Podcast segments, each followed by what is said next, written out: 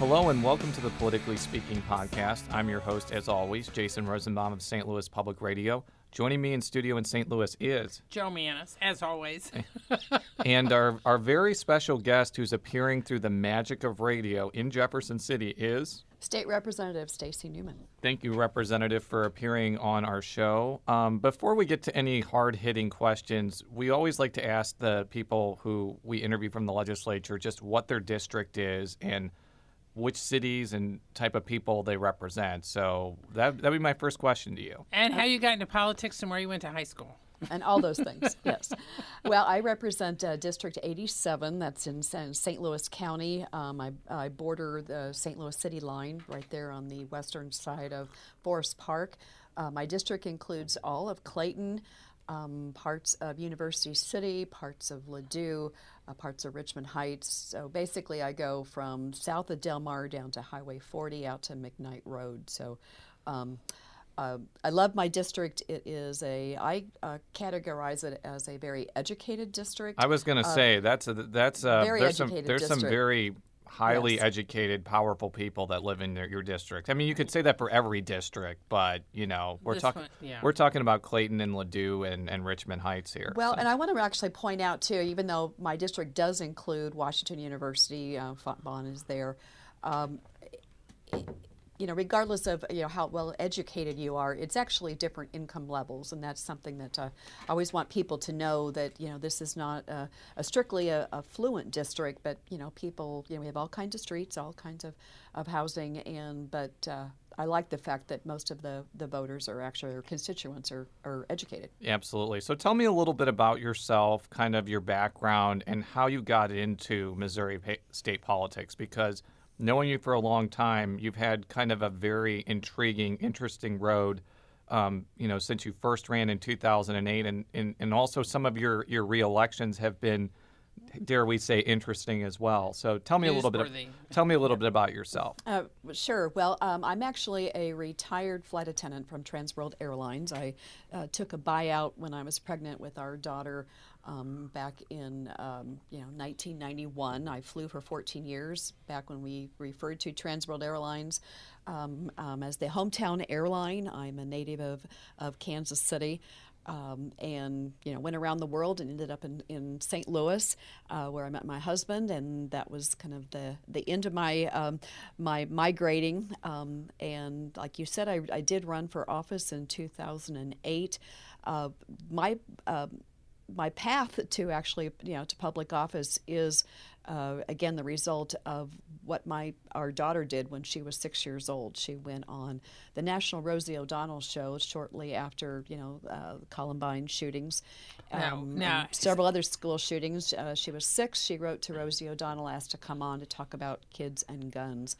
And when your six-year-old who's in first grade um, has the foresight to actually, you know, write a letter with her views and and actually uh, go on national television to to talk about her fears and uh, what she wants us grown-ups to do, it really propelled um, myself, my husband Bert, into uh, stepping up and getting involved in terms of the whole gun violence prevention movement. Did you have to fly to New York or where? Oh yes, oh yes, and it was uh, there was a lot of local media. There was even some national media with her appearance on the show. You know, a local you know six year old girl talking about you know gun violence, and this was um, the week before the the Million Mom March, which we had also uh, had. Um, committed to attending. I was working through uh, my congregation at the time, Temple Israel. We took a group of 60 people to Washington D.C. on Mother's Day of May 2000 to march in the at the time the most historic,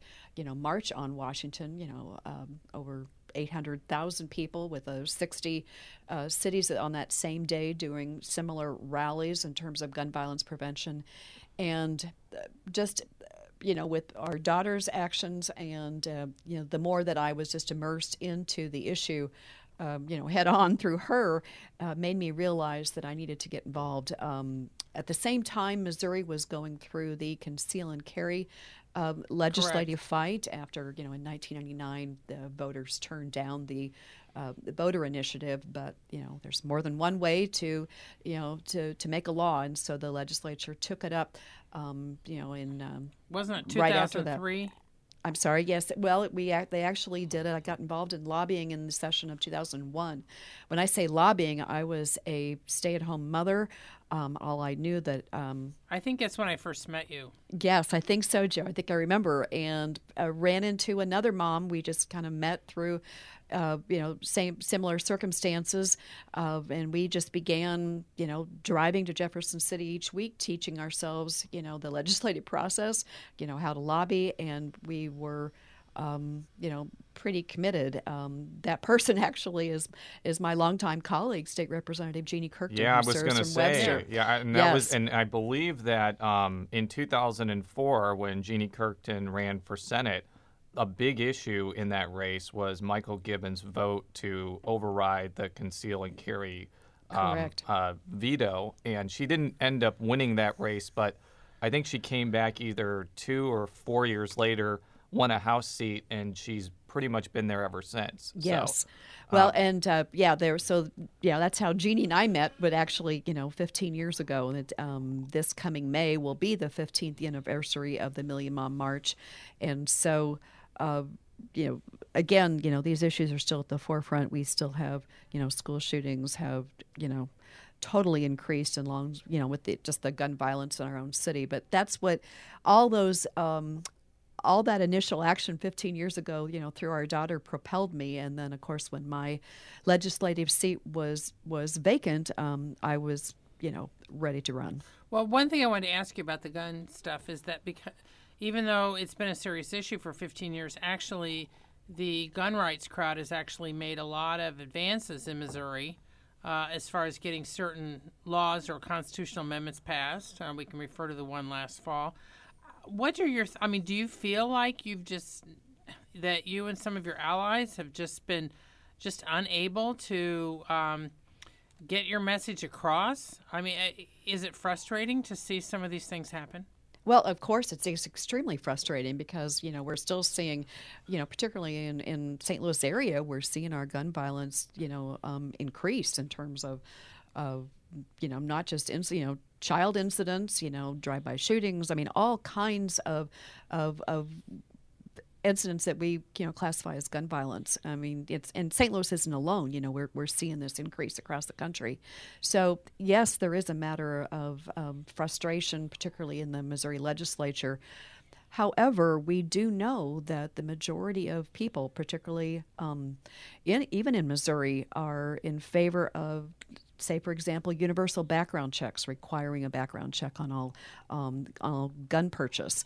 And knowing that 80% of Missourians are in favor of this, you know, the nationwide statistic is 91%, that there are very popular um, views in terms of, you know, gun violence prevention policy that we could be doing. But yet, here in Missouri, as several other states, it's not just the gun rights group, it's the gun lobby who have actually, you know, um, uh, prevented many of these measures from really becoming policy. And in the last 15 years, I've really um, connected with not just people here in Missouri, but you know people like myself, other legislators around the country who are working in red and blue states, you know, for you know for the same reason. Um, and along that, I've also you know become close friends with actually gun violence survivors um, throughout the country. Uh, these are my people in terms of uh, who you know, survivors live this horror every single day and yet have committed their own lives to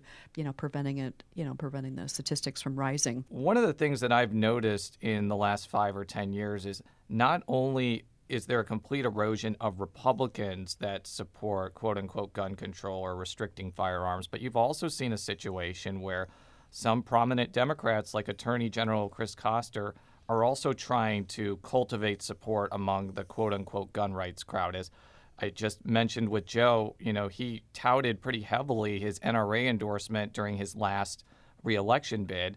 Does that kind of hurt the cause of political figures like you that are trying to, to pass some sorts of, of bills like universal background checks? Like, how does that affect things for you?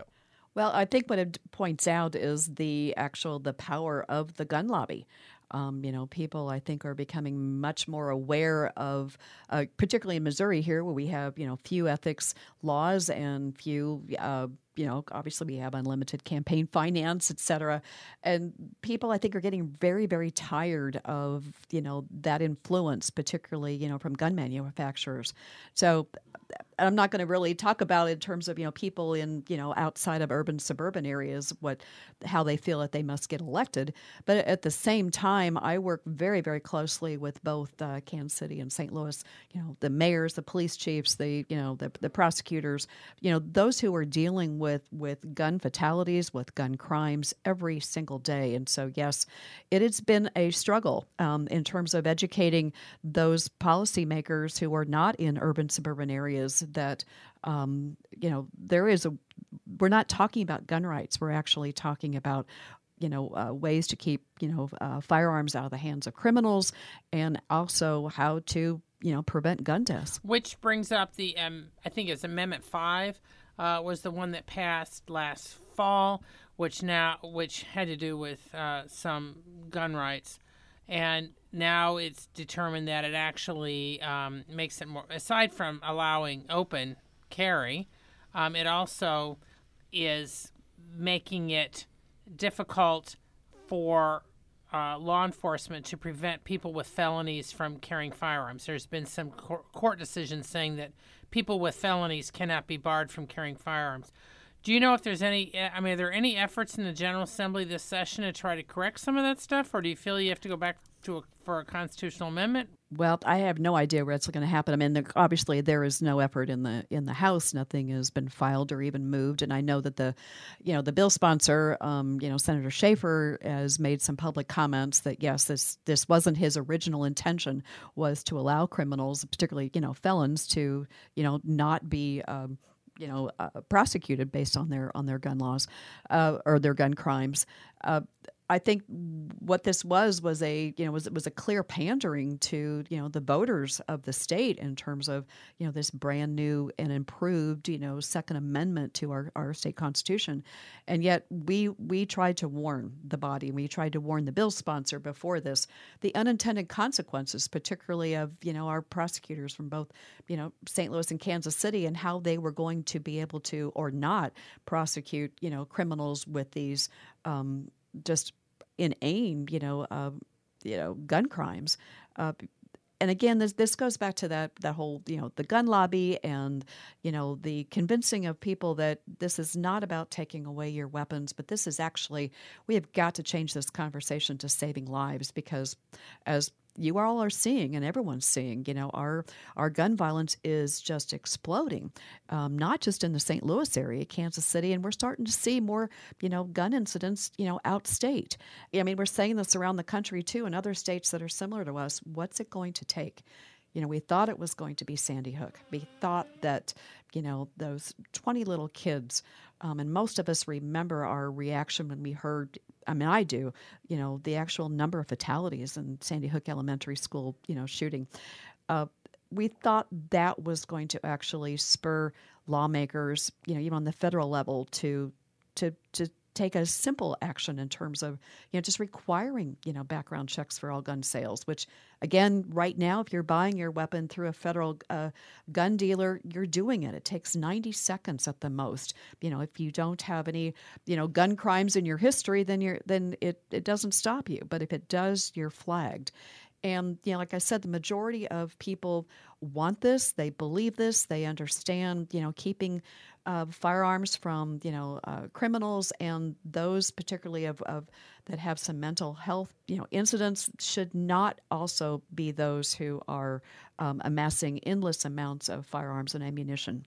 So again, there's that dichotomy between 81% or 80% of Missourians versus you know uh, those who are running for office trying to use this and i think this is really a slap in the face to you know to those surviving families that have gone through these horrors.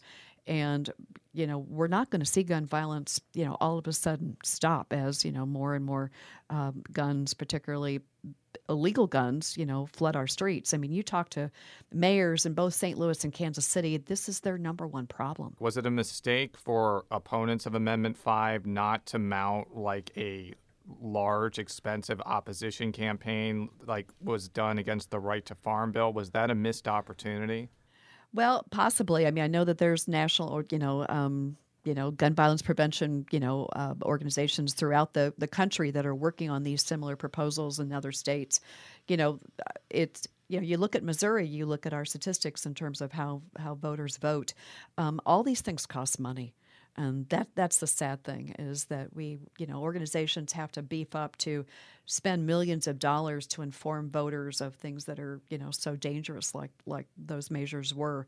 And, you know, the money's not there. hmm I wanted to shift gears to another issue that you've been involved in for years now, which is uh, and which is involved in the legislature this session. which is a government issued uh, voter identification uh, bill, which Yeah, has been ID. Yeah. You know, this has kind of been an issue that has gone through the legislature for pretty much from when I started covering the legislature in 2006, probably before.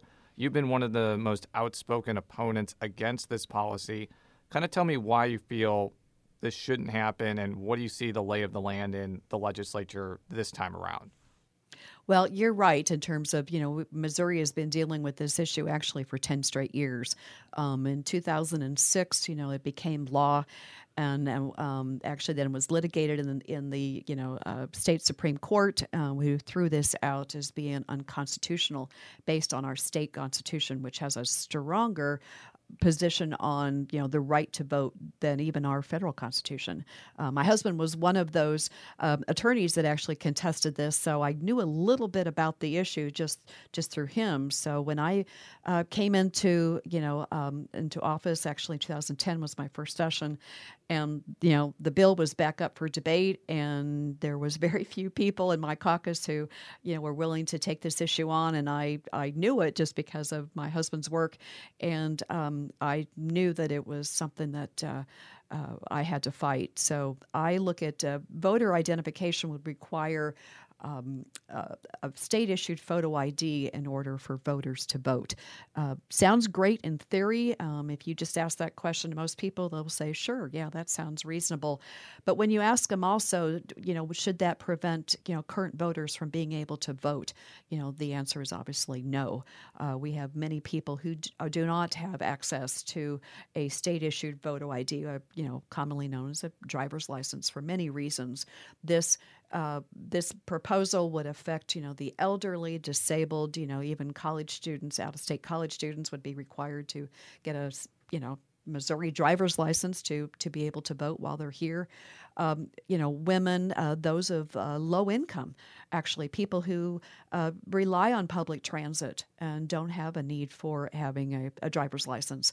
The public, you know, doesn't understand at this point um, because again, people think, oh, you should have a, you know, a, a photo ID to, to fly an airplane, to do all these uh, you know, yeah, and that's been a common. That's been a common. people. Yeah, not to interrupt. That's Yes. been a common argument among Republicans. We were going to play a clip, but we're having a, some technical difficulties on that. But I mean, that's the argument they bring up all the time. That you know, you have to use a driver's license for all these other things that you do.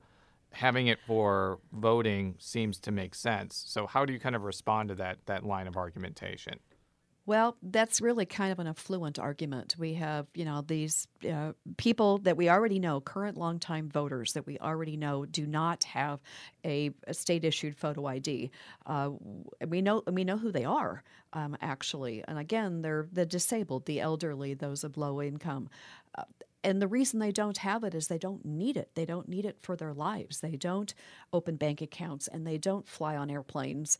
Um, they don't drive a car because they, you know, because of you know being low income. They don't they don't need it. And the reason another reason is that people don't have access to those documents that are required to get that state issued photo id so that argument of let's just give everybody a state issued id sounds great until you actually look at the at the fiscal note. Um, you know it costs you know millions to make sure that people have that. Um, but really that's not the intent of this legislation. This, this, these proposals actually about suppressing the vote because we have estimated about 250,000 Missourians do not, um, like I said, current voters do not have that state issued photo ID. And the a lot of reasons is they can't get those underlying documents. Yeah, I, I wanted to interrupt here. I just want to explain to our listeners what we're talking about. This especially affects women. Um, to get a driver's license, and this has been true since uh, the 9 11 attacks. Okay, if you go in to get a driver's license, and um, and if your name has changed because you've been married, you have to bring in your not only your birth certificate to get the driver's license, you have to bring in your marriage license. I mean, your yeah your your marriage document from when you got married in order to get a driver's license. If you can't get the driver's license, then under this law, then you wouldn't be able to vote in effect because most of the photo ID laws require it would either have to be a driver's license, a passport, uh, a, a, military ID. Now, some states are allowing gun certi- uh, you know, concealed carry certificates. That is not necessarily true in Missouri. Uh, student IDs would not be allowed in the Missouri laws. I mean, in the Missouri proposals as they now stand. Yeah. Some states would allow that. Now, we, we had House uh, Majority Leader Todd Richardson on a few weeks ago, and he mentioned that there was an amendment placed on by Representative Shamed Dogan of Ballwin that would have the state pay for a lot of these supporting documents. I, I mean, I'm paraphrasing what he said. I'm sure that that was a, a point of contention during the House debate, but What's kind of your, your take on that argumentation that if you have the state pay for all these documents, it kind of mitigates the harm that some of the opponents of photo ID have? Well, that was a very interesting amendment, and of course, that was a very interesting argument when you're, you know, when they want to say, "Well, sure, we'll have the state pay for it." Well, that would have to be appropriated, and number one, the, you know, the fiscal on that was again was in the millions. You know, as you know, our state budget just doesn't have, you know, just extra millions just lying around. So that would have to be appropriated. And then number two, um, the the amendment language was very unclear in terms of what about those documents that are needed to get that driver's license. It's not just about the money, it's those underlying documents that people can't uh, get access to. Those who um, have been born out of state or in another country, those who don't have a birth or certificate. Or if you were born at home, especially correct. Uh, if correct. you're elderly and were born at home and there was no birth certificate issued. But I kind of want to cut a little bit to the chase here. I mean, we talk about this issue every year. There's a lot of excitement among a lot of Republicans for it. There's a lot of unexcitement among Democrats. I don't know if unexcitement is a word, by the way but it just it, it, never seems to get to the finish line. It's almost like we're on a hamster wheel with this situation. Is, well, is, is that going to yes. change this year? Or are we just going to see like debate, and not any action on it, essentially? Well, I'm glad you're asking me because you know that I'm a spe- I'm the Speaker of the House and I determine all yes, this. you are. Uh, Spe- Speaker of the jest. House, uh, Stacey Newman, the first the first Democrat yes, to preside me. over I, a, I know everything in the 117 member House. But uh, continue. Well, uh, it has been a very interesting um, 10 years. Um, and, you know, part of it was, you know, back in 2006 when the Supreme Court ruled it as unconstitutional. Now it becomes a two parter. For this to take effect in Missouri, you know, voters, again, we would have to amend our state constitution to allow it, number one. So it's a two parter.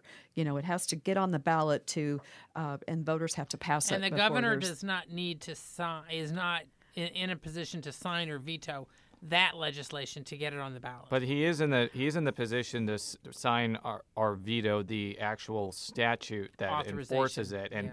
I think that I mean basically as long as there's a Democratic governor, that's going to get vetoed every time. The question would be then, you know, are there votes to override the veto? Is there going to be a situation where the Senate filibusters that and they don't decide to use a previous question motion? It's all speculative, but there are some pretty, you know, strong roadblocks right now to getting this Well, passed. But You're right, and but let me really point out though it really doesn't matter the underlying bill, which you know lays out how this would work if passed. Um, is actually mute. On its face, it's unconstitutional until we amend our constitution Exactly, to exactly. allow that. So it has to go to the vote of the people. And as you remember, last year we what we had nine constitutional amendments on um, you know both the August and November ballots. That's what it's got to take again. Um, and so it's like a two-parter. It's a you know it's a package deal. And right now this year we uh, the bill has passed the House as it has every year. You know this early in session. Um, uh, and it's sitting over, um, you know, the Senate version. You know, they have it hasn't moved as far. Um, what happened this past year, you know, 2014, you know, uh, the voter ID proposals was used as a bargaining chip um, in in the Senate, and uh, I don't expect, and that really that's what kept it off the ballot in terms of it was bargained away for, you know, for um, other uh, things that I'm opposed to, and that was you know the 72 hour abortion restriction. Some of these proposals are are um, being litigated; they're being thrown out in certain states. Uh, we know that there are certain cases that are very very close to making, um, you know, the Supreme Court uh, docket, uh, which will make it decide, you know, in every single state is voter ID, which we call I call voter suppression, actually, you know, constitutional. So until we get a decision down from the federal court, uh, you know, their efforts will continue, particularly in red states like Missouri. We also know this is a almost a complete partisan issue um, in many legislatures that are passing it. It's you know, it's a Democrat Republican issue.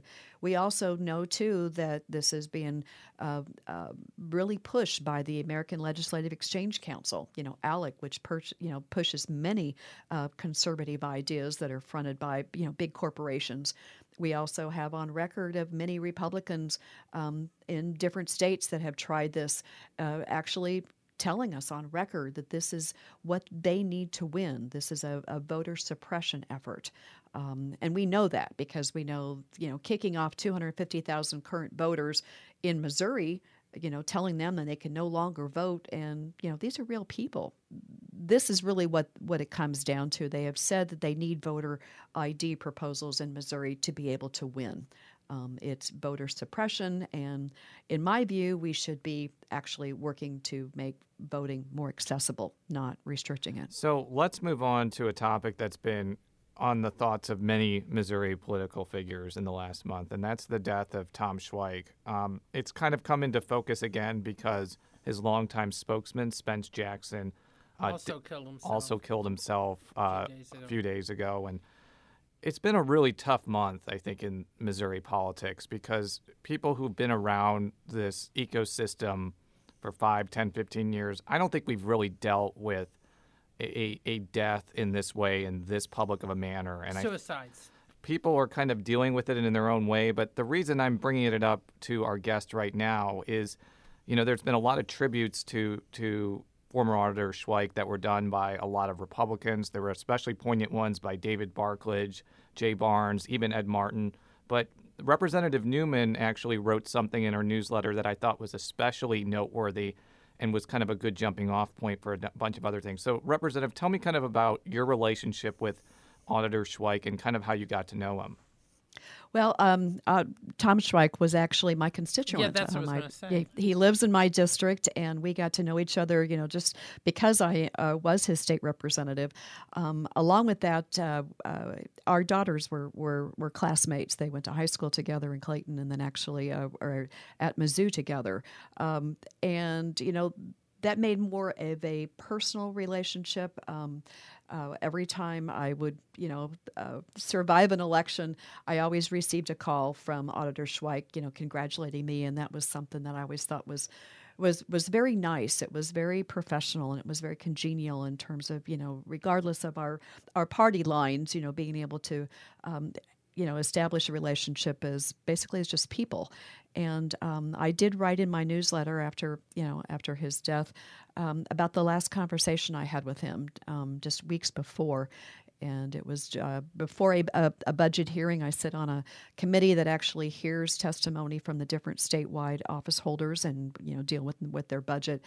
And our last conversation I thought was very poignant. He, you know, was had already announced he was running for governor. We talked a little bit about that. We actually spent time talking about our families, and I'll will always remember how warmly he spoke of his daughter, how proud he was of her, you know, student teaching, you know, uh, back home and you know in Maplewood, Richmond Heights, and he just it, it was just a very warm, neighborly um, relationship that we had. We would hug when we see each other because we both realized, yes, we were elected officials, but we were also neighbors. And um, I was always very proud of, you know, when his family moved back um, to town when he, you know, ran for statewide office, that our community enveloped him um, and his family, um, not on a partisan basis, but on a neighborly basis. Right. right. And I think that's something that um, our community is known for. Um, you know, because of you know being a um, uh, you know, with our universities here at home, you know, we have a lot more, you know, transient people back and forth, you know, living here for a short time. And um, that was a, a, relationship that I, I actually treasured with him. And so um, his his death, you know, hit me hard and hit um, those of us who who knew him in that way really hard. Um, along that line too, is we um, have a an, our own nephew had committed suicide this past September, an 18 year old um, in you know St. Louis County, and you know our family is still you know um, dealing and, and and mourning with that loss, and so to see someone else that I you know that we had relationships with, um, and again now with his aid, you know, uh, you know, committing suicide themselves, it is. Uh, like you said, everyone is dealing with it in their own yeah, way. Yeah, and I, I was going to be my next thing to segue into because I think that the aftermath of, of Tom Schweich's death and kind of the furor and argumentations that have been going around has been disquieting to say the least. We talked it last week with John Hancock about the quote unquote whisper campaign, which we went in depth and we were not really going to go into no. depth here.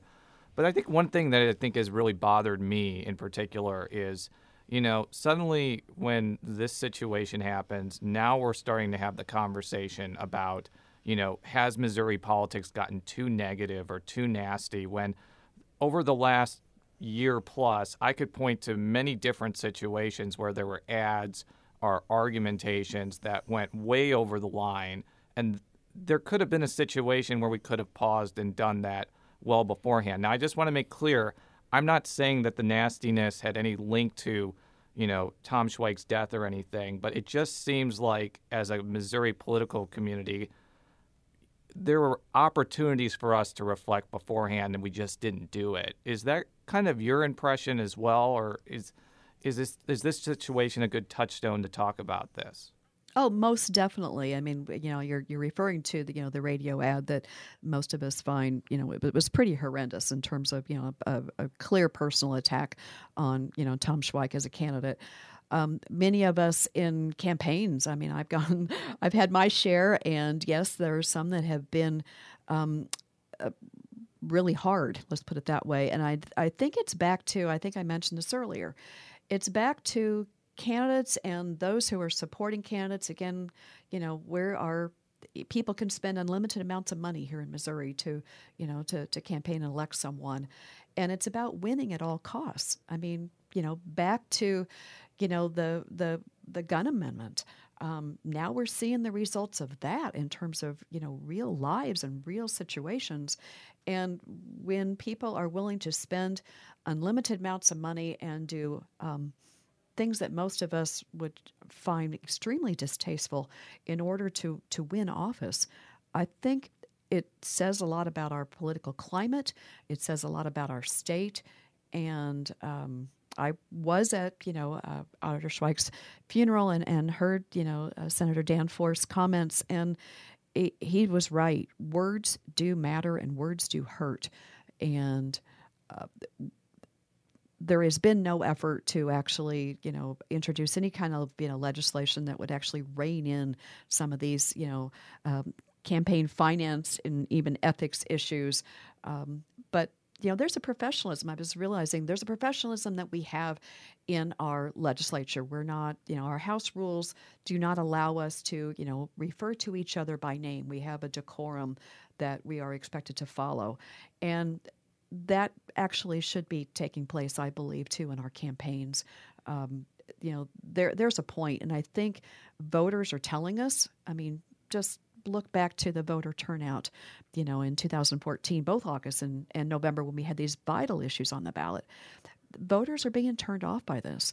Um, we need voters to be part of our political process and to actually participate, um, not you know by restricting them and and by turning them off. We need to bring them in. We need more people to actually consider running for office, not looking at this process of oh, I could never do that. I would never expose my family to that.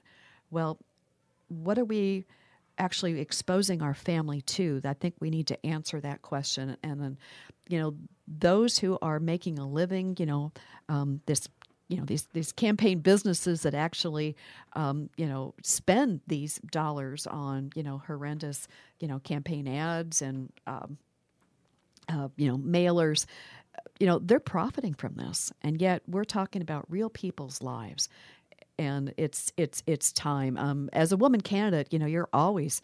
Uh, you're always really open or thinking about that in terms of how are they going to you know my opposition how are they going to portray me are they um, you know as a woman they're you know we're always being criticized on our appearance on our on our you know what we wear how our what our hair looks like um, and it's been an unwritten rule you know, not to go after, you know, our families, though we see those lines really blurred. And particularly in, in Tom Schweich's case, you know, this ad going after his appearance, um, I would think the majority of, of Missourians uh, believe that that is wrong. And we have, you know, we, we need to actually demand from our candidates and their, um, their supporters and, you know, their campaign team uh, to stop this. Now, I know there has been some behind the scenes discussions by some uh, in both parties, but I don't think they've done much discussion together about putting together some sort of commission or something just to kind of get candidates to voluntarily sign things as far as what they would um, agree not to do. Uh, I talked to Senator McCaskill recently. She's pushing for a constitutional amendment to restrict campaign donations, but she also talked about the sharp attack ads that had been leveled against her over the last 10 years, her and her family. And so I know this is something on both sides, but so far there, there seems to be a lot of talk but not a lot of action. Right. And as I kind of alluded to before, I mean, the talk about Schweich's appearance was it didn't just come from that ad. I, I, am going to read just a quick blurb from an article that Steve Kraske wrote a year ago. Democrats also whisper that they think Schweich lacks a certain gravitas. His herky jerky demeanor, quick twitches, and slight build remind a lot of folks of Barney Fife. Koster would be Andy Griffin in that showdown. And I'm not reading that to like disparage Kraske or any Democrats, but I heard a lot about that, you know, disparaging things about Schweich's appearance from both parties. And it just seems like, as I said before in that other question, that you know this has been happening for months, if not years, with this situation, and there was never a point where we stopped and said maybe this isn't appropriate. Essentially, well, and frankly, women candidates get attacked far worse. I mean, there's been jabs at various women candidates who I will not mention for their appearance or how they wear their hair, how much they weigh, or what kind of clothes they wear. So, frankly, some of the stuff that was lobbed against Schweich was actually mild compared to what some women deal with. And Jo, you're right. I mean, in fact, you know, I think in this presidential uh, campaign that's coming up, we're we're going to see this really elevated, um, you know, more than what we've experienced, you know, in the in the past years. But to me, this comes back to the voters. Um, you know, voters so far have just been staying away. I mean, our you know our voter turnout is really, um, really sad in Missouri, and yet voters actually, in in my mind, actually are in charge of this whole process. They can stand up and demand. People need to demand that you know campaigns are being run um, ethically, and they're um, and it's no longer about this winning at all costs. I mean, there there is a point, and I think people are are tired of it. Um, you know, we're seeing real lives being affected, um, and if this is not a wake up call, just like you know, many of these you know, horrendous school shootings. If this is not a wake up call, what is? Yeah. So we're going to have to cut it short right there. We we thank you very much for for being on the show. Um, for, for all of our stories, you can go to stlpublicradio.org. You can follow me on Twitter at Jay Rosenbaum. You can follow Jo on Twitter at Jay Mannies. That's J M A N N I E S. And how would the, the people around the state follow you on Twitter, Representative Newman? Uh, yes, I'm on uh, both Twitter and Facebook. Stacey Newman, S T A C E Y uh, Newman, N E W M A N. Um, also find me on my website or and even in my my my house site. Absolutely. So. Well, thank you very much. It's been really a pleasure to talk with you both about issues that I'm very, very passionate and it's about. been a pleasure to talk with you as well. And until next week, so, So long. long. Up to